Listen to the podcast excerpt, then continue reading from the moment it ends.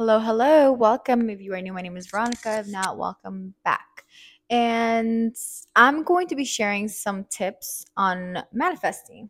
So, here are some tips that I have seen massive change. Like through all the tips, because you're going to find many people giving advice on manifesting and giving ta- techniques on manifestation.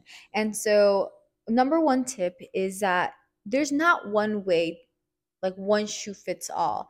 It really depends on your personality, on what, like, what makes you like click, you know, what clicks for you more.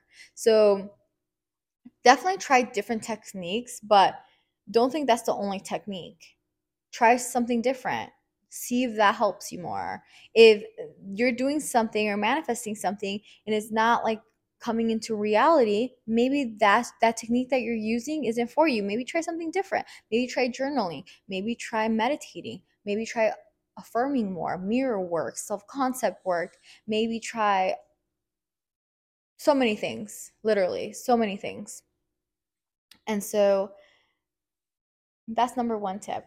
Number two is losing attachment. I think when you lose attachment a little bit, like not so controlled on whatever you are manifesting, and you kind of just let go, you let go of the resistance. Not only do you let go of the resistance, but you give it room for it to gravitate towards you. You give yourself room for to align with the version of you that has that desire because there's a difference there's a big big difference between you wanting something and you being the version of you that has it already. Very different.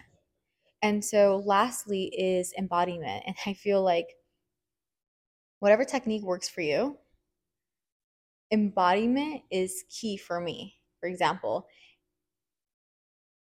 if I am meditating, I'm really tuning into the embodiment. Like, how do I feel as that version of myself? if I am journaling, I'm really like letting it go, which was the tip number two, letting it go to God, to universe, letting all of that go. And then my last tip was having faith, trusting that it will come, but letting it go. And then afterwards, I embody whatever it is that I am manifesting, which is if it's, let's say, a certain car, I'm tapping into why do I want that car? Is it the feeling of comfort, luxury, security? Is it the feeling of just new and exciting? I'm going to embody more of that because there's no separation between you and your desire.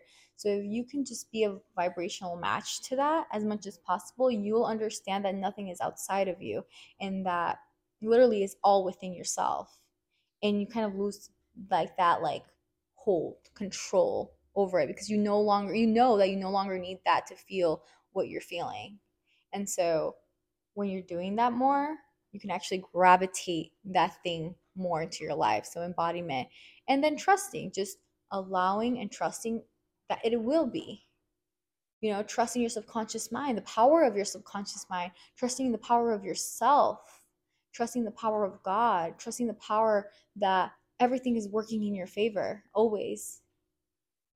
Trust, having faith, just continue aligning, not looking so much in the 3D or in this environment or looking and seeing if it's happened already, but knowing that it already is because you're putting in the work, the energetic work for it to be.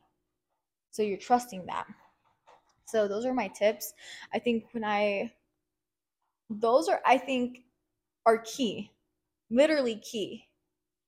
If you do those things, whatever technique you do, if you just do that, I think that will you will see huge that huge huge huge like transformation with that. Like you every time I do that, I get all my manifestations. Doesn't matter what it is. I always get it. And the last thing is I wouldn't consider this a technique. So this is just affirming. Affirming is replacing your old limiting thoughts with your new empowering thoughts. Literally, I have a thought, just reprogramming that, creating that new neural pathway, telling my ego that it's all good, it's all right.